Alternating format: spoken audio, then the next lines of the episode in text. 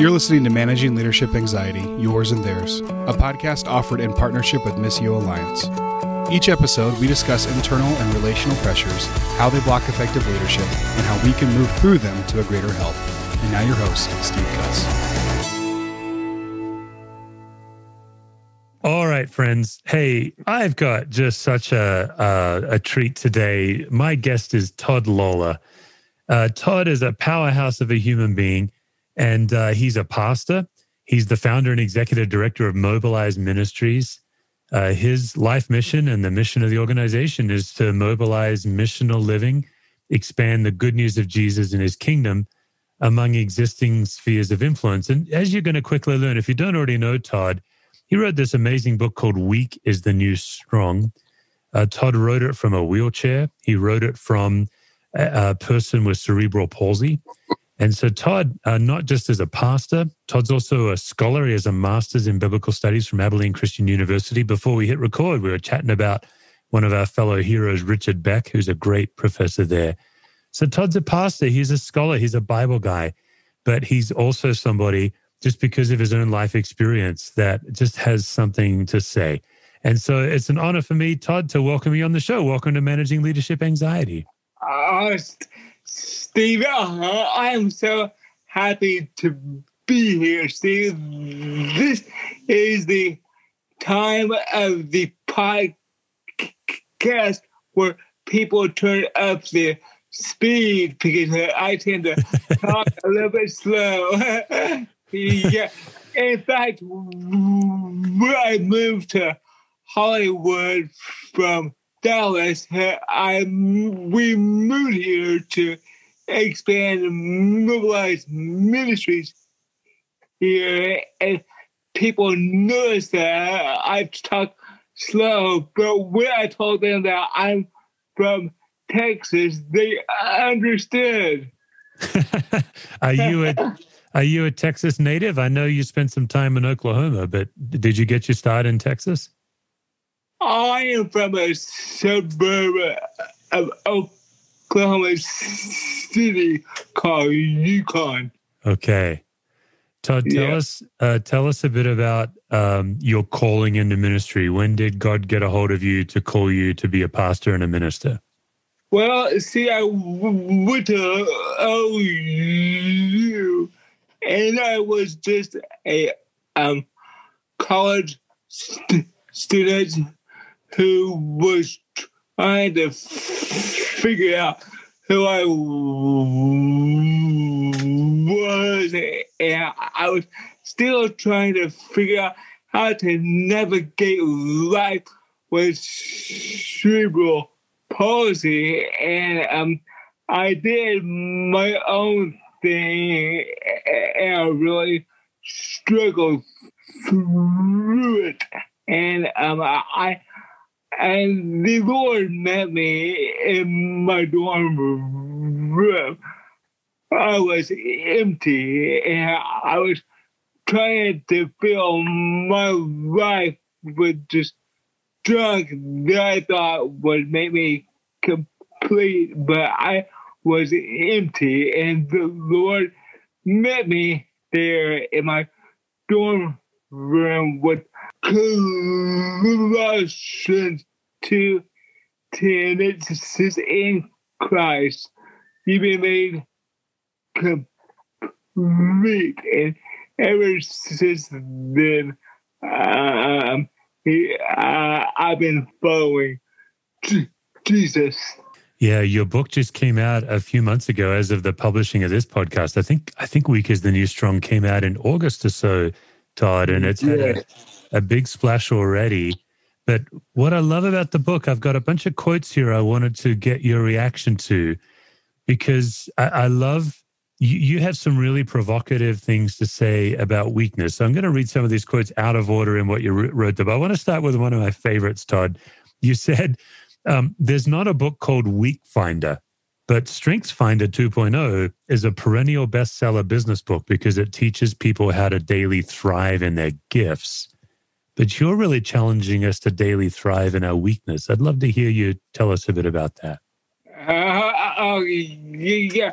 Well, we want to we want to push uh, away our weaknesses and hide them. I think that that's why strength finders exist because there's not not not there's not, not much room in business and life, or even sad to say, in the church for weakness.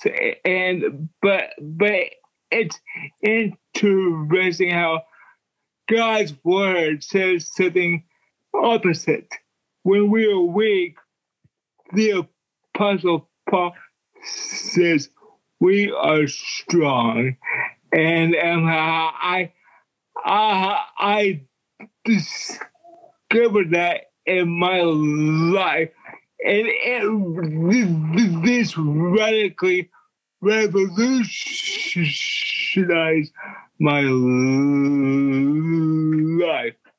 Yeah, it's interesting, Todd. Like that passage from Paul. You know, Christ's strength is made perfect, or Christ's power is made perfect in my weakness it feels like for most of us, we're trying to graduate from that as quick as we can.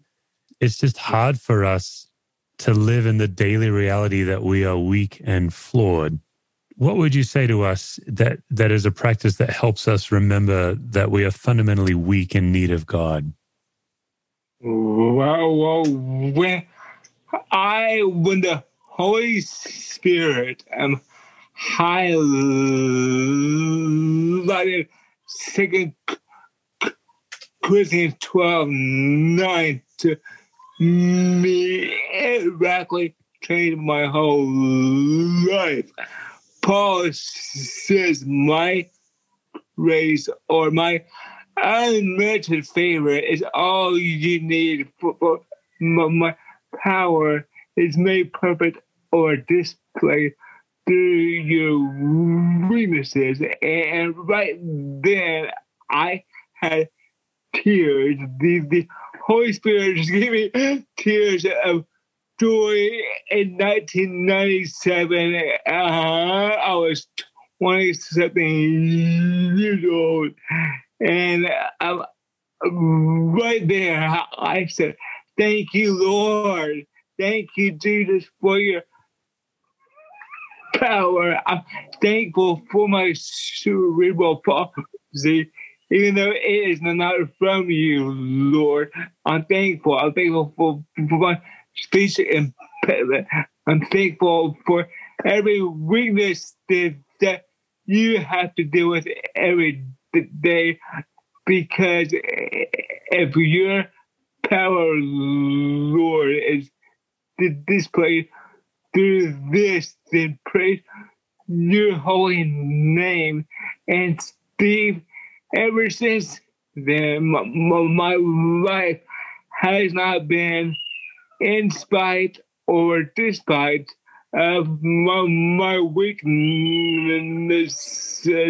But I, I really believe that you you can have a abundant life being thankful if for your weaknesses and, and being thankful for God's power through your weaknesses. So you know, I, I am trying not, not to only help people n- normalize your everyday weakness, but I think the church as a whole needs to normalize God's power going through your weaknesses. Yeah. Yeah, you've made a couple of fascinating decisions to me, Todd. One is that you are able to walk, but you've chosen to predominantly live in a wheelchair. You wrote in the book, you said, I'm mobilized in a wheelchair. As I was reading it, it really struck me that you wanted us to understand you're not limited to a wheelchair. It actually, you even wrote about how it frees you. What you said is, I've discovered that society seems to be more accepting of someone approaching them in a wheelchair than someone who's struggling to approach them. Tell us about that. Well, I, I, I will t- take you back to when I was young. Um, my um, my, my biological father's family, they they uh, always said, "Todd, someday you um, um, um, walk, you play football, you do this and this." And so I, I heard those expectations, but then um, I had this um, desire to connect with people and to really help people find peace. And I remember um, this be a out there for this po- po- podcast, but I don't think so. I had dream where I was six, and I, I, I called it a dream that seemed so real, but now I know that biblically that is more like a trance, and this angel came into my room. I was seven years old, and I, I struggled and walked with a cane sometimes, and he re- replaced my cane with this rowing cane, and ever since, since that that point, I mean, in elementary school, middle school, high school, college, grad school, people have always been drawn to, to me because I think we all want that, that, supernatural comfort that, that, hey, it's okay to be weak. It's okay to be vulnerable.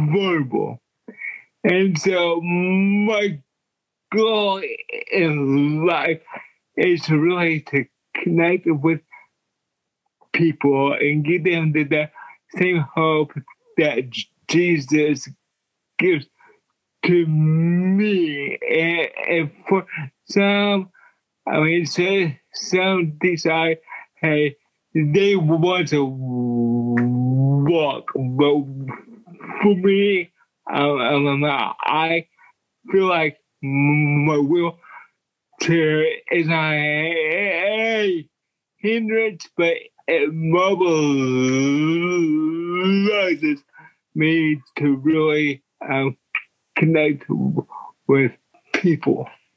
Yeah, I thought it was a really savvy, like it had a phenomenal amount of wisdom to it, Todd, that you just intuitively see I think you you intuitively know that that people get anxious, right? Like even they don't know what to do or say and you've actually found a way to sneak through that anxiety so you can connect with people like that. I, I, I was really struck by that and the other thing you write about, like you even kind of joked about it as we started, is is slowness. Like you speak slowly and deliberately, and you move slowly. And you wrote in the book, you said slowness is an asset. Effective leadership isn't about how much you can get done; it's about how much of an impact you make. I, I love that. Uh, I'd love to hear your thoughts on that. Well, I, I wrote that after years of frustration.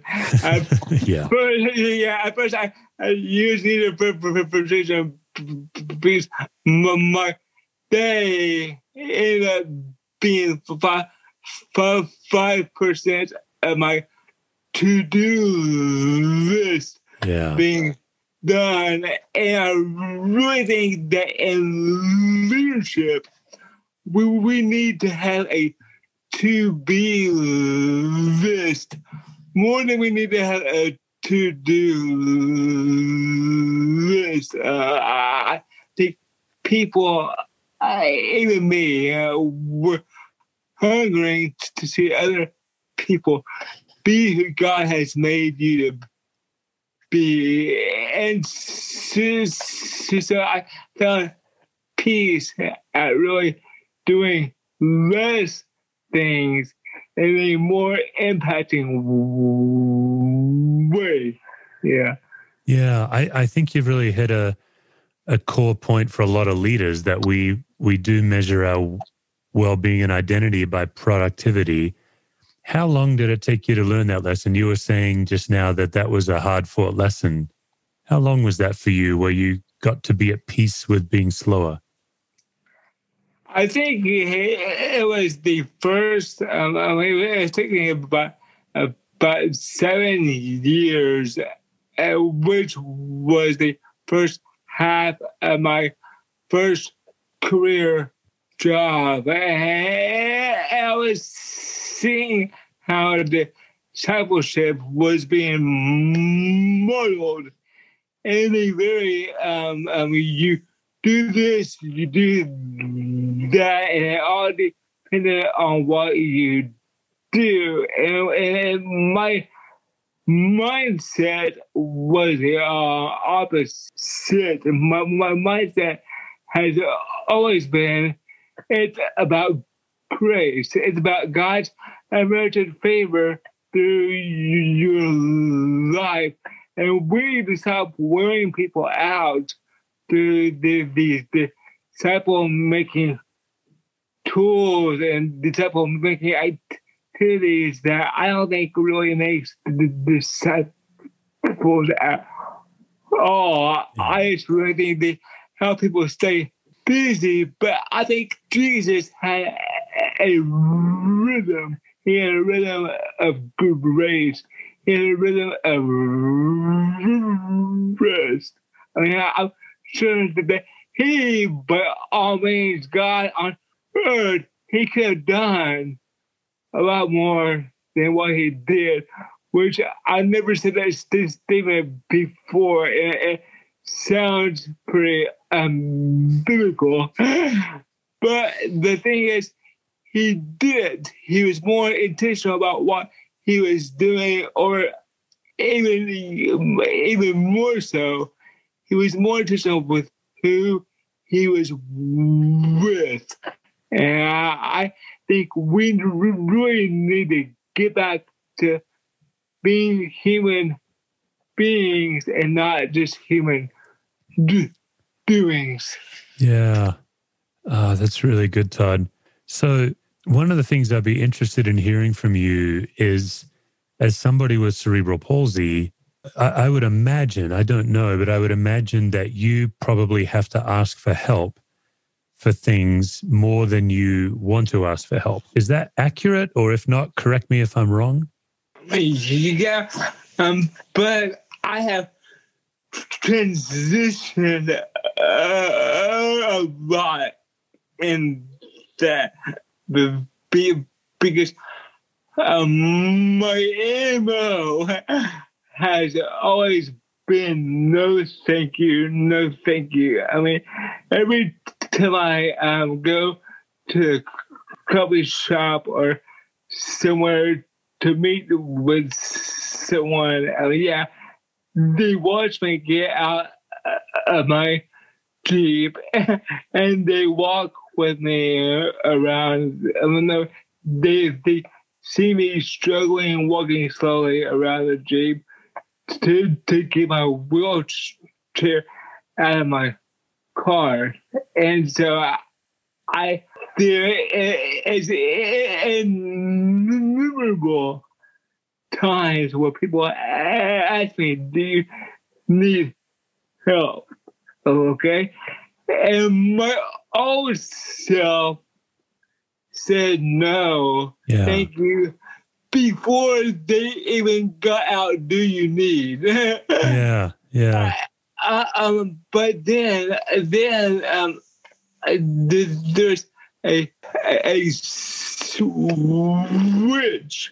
And when i said yes, please, I started a conversation, and and so I found out that many people help. Is a way to a conversation, and I love to share Jesus, and so I've shared Jesus with, with people many times after I said yes, please, thank you so much for helping me. Um, let me tell you about my, my best friend.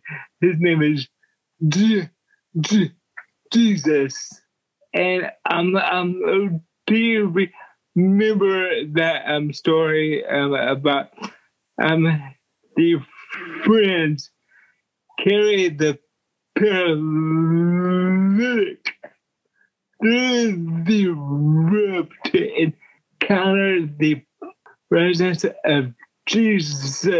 And I think maybe too uh, often we think about the friend's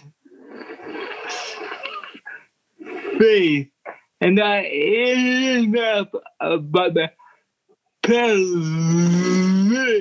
He had to say yes please help me. Yeah.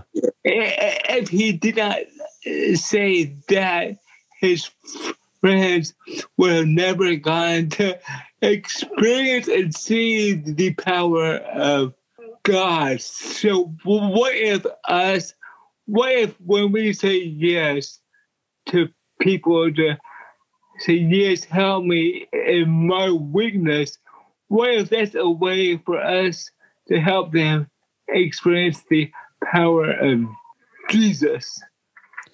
Yeah, I love that. I think I think that's amazing. And Todd, I think you've actually really pressed on an area that leaders struggle with the most. Like this is a leadership podcast. Most of our listeners are leading something. And I think just by default, it's like we all want to be helpful. We don't want to be helped. And just hearing you open up about not just the opportunities that God's given you by openly welcoming help, but also like like you say, like the friends of the paralytic, because the paralytic was happy to be helped, the friends got to experience something they never would have. I think this is your whole theme, right? Is the power of weakness. And and I think leaders, we keep trying to outgrow it so we can become self-sufficient instead of Christ sufficient. Yeah, yeah, yeah. I'm so happy we're hitting on this because what would happen if leaders were allowed the space to be weak? Yeah. Weak. Well, one thing that would happen in the church, I think, is the church would experience more of the power of Jesus because the, the more we allow ourselves to be weak, that weakness is a conduit for God's power to flow through and to touch people's hearts. Yeah. yeah, that's right, Todd. Yeah. One of the one of the themes we've been exploring on the podcast lately, I'd love to hear your thoughts on it, is loneliness in leadership and the need for mm-hmm. friendships. Tell us about friendship for you and how you cultivate friendship and you know how you deal with the loneliness of leadership. Like you're a you're an executive director of a nonprofit, right? Like that's a Right. There's a lot of responsibility and and you moved to California not that long ago, if I remember, Todd, like three years ago. So you're still in some ways getting established. How are you doing cultivating friendships and getting what you need relationally? Well, so we have uh, only lived here for since April 29th, Okay. Yeah. And, and 260 days of that um, has been um, mandatory shelter. yeah, COVID, yeah. Place. But we, I mean, we have been meeting with everyone who will meet with us. So one thing is, um, one thing is you really have to, as a leader, you have to pursue pursue that friendship. You have to pursue people. It just does not just happen. And so, um, um, um, um the, the, I, some of my, best friends have come from me asking them over and over, hey, let's have coffee. but um, I really think that, that since um, everything is online, we have lost that um, that vigor to pursue people. And so, um, one thing, one thing I do is uh, I just pray, Lord, who are those few friends that you want me to pursue, knowing that, that everyone that we pursue for friendship to have coffee is just as blessed by the friendship as we, as we are. And since I really think deep friendships are a healthy part to being a an effective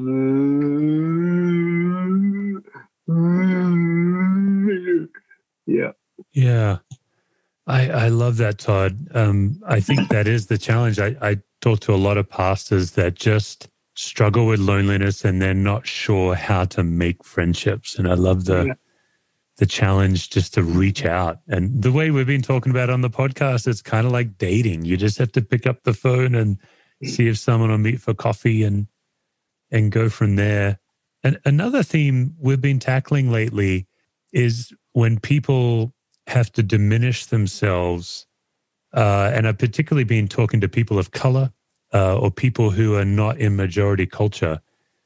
Uh, I'm not sure if that's the same for you. I thought it'd be neat to find out your take. Like, because you have cerebral palsy, do you find that people get anxious around you and then you have to adjust yourself for them rather than them adjusting for you? Is that accurate to your experience?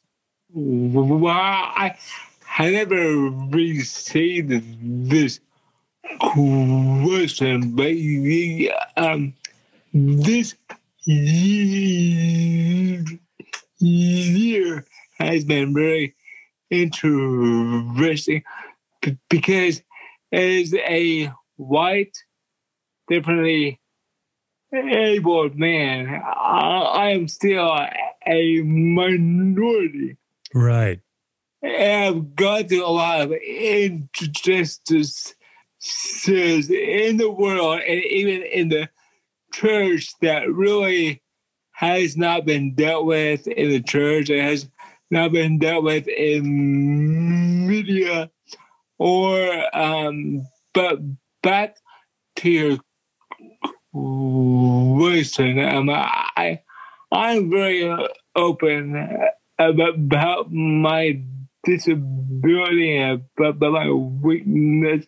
So if I said, hey, this, person needs me to be more open, you know, I will crack a joke about my um, disability, or I will just um um just, just share some my daily struggles just to break the ice. But what's interesting is that helps me grow deeper with, with the other human, allowing them to share their weaknesses too. But you know what? Every human, not just me with a disability, but everyone who wants to experience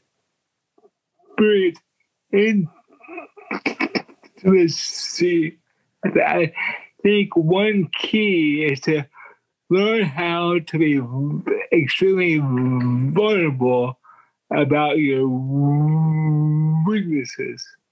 Yeah. Yeah, so Todd, in my field of work, I'm always looking for evidence of when somebody is in anxiety's grip. And one of the evidences you look for is when people have assumptions because they can no longer see what's true, whether it's the truth of the gospel or the truth about people. They're now operating out of their assumptions. I would love it if you'd be willing to share with us maybe a couple of assumptions that people have about people with cerebral palsy that just isn't true. Uh, okay, uh, well, one of them, um, okay, I do have to say that I do get, get different assumptions from different demographics. Um, um, the um, I find that the older generation, uh, I love them. I learn a lot from them. But one struggle is when when they grew up, people who um, were um, differently able, they lived with their parents, like like they did not go to college, get married, have children, live across um, the U.S. And then now we're even talking about about about moving across the U.S. That's something that not even many um, people who are not differently able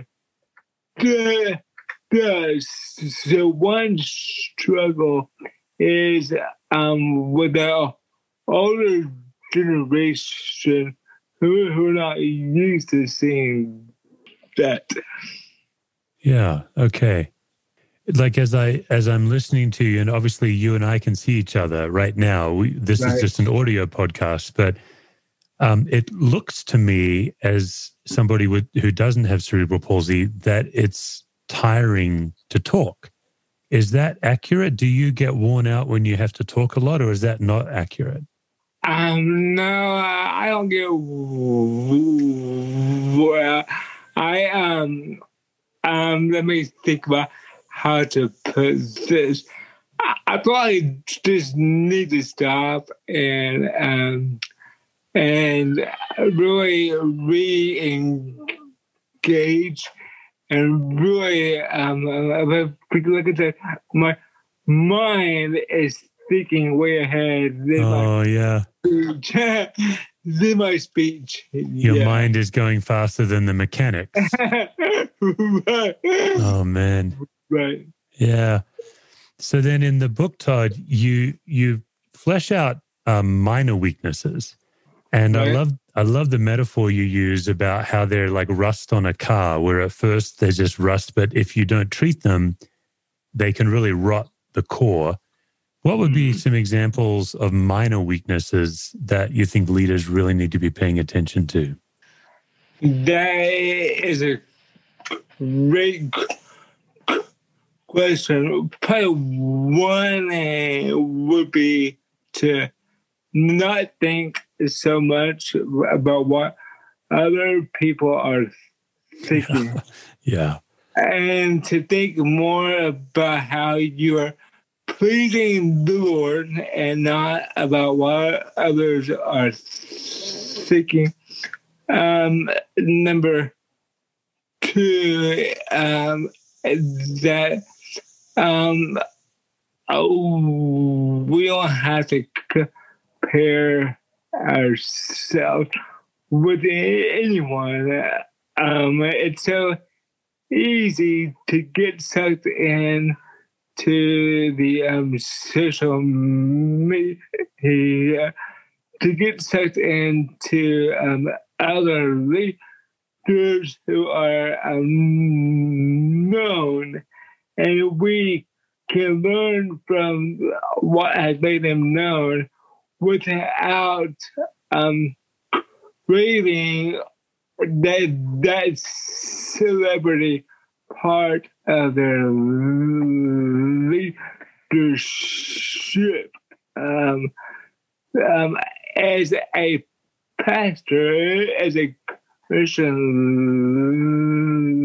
leader, our goal is to make Jesus known. So I want to always strive to be pure at heart and say, hey, hey, um, just like I talked about John the Baptist in my book, he says, I must decrease so that Jesus must increase.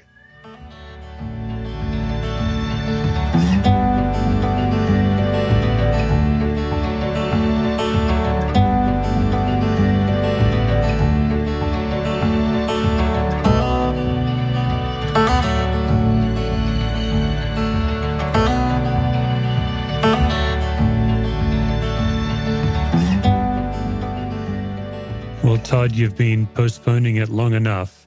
I think it's time for you to brace yourself like a man and receive the gauntlet of anxiety questions. Are you ready? Okay. yes. All right.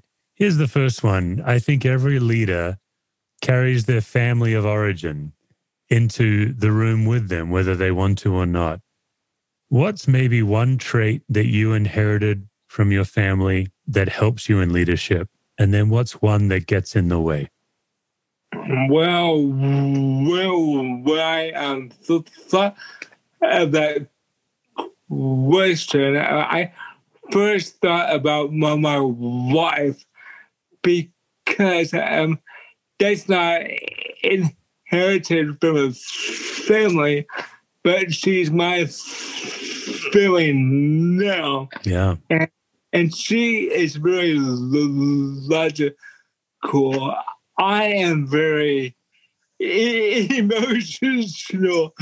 Um, mom, um, sometimes I'm too driven by emotions, and she really helps me um, be very stable and help, help, help, help me remember how it has worked out and how we can take logical steps to the vision that I have, which makes us such I'm so blessed that she is my wife because I'm a big visionary,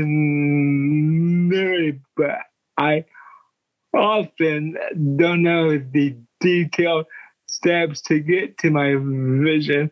She, we would not have moved to Hollywood to expand the ministry if it weren't for her detailed steps. So, all right, thank you.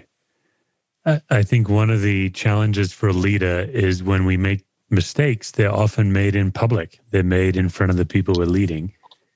Would you be willing to share a recent mistake you've made and how you recovered from it?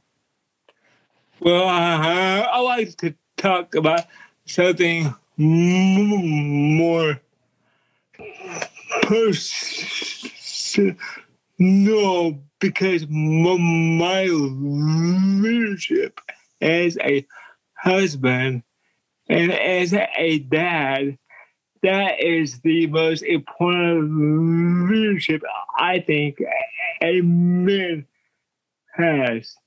And we are really passionate about digital parenting. And I mean, we, we were so passionate that we think we see the Bible differently the most when it comes to discipline.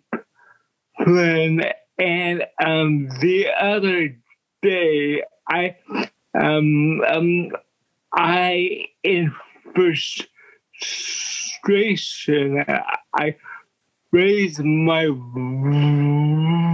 voice to my five year old.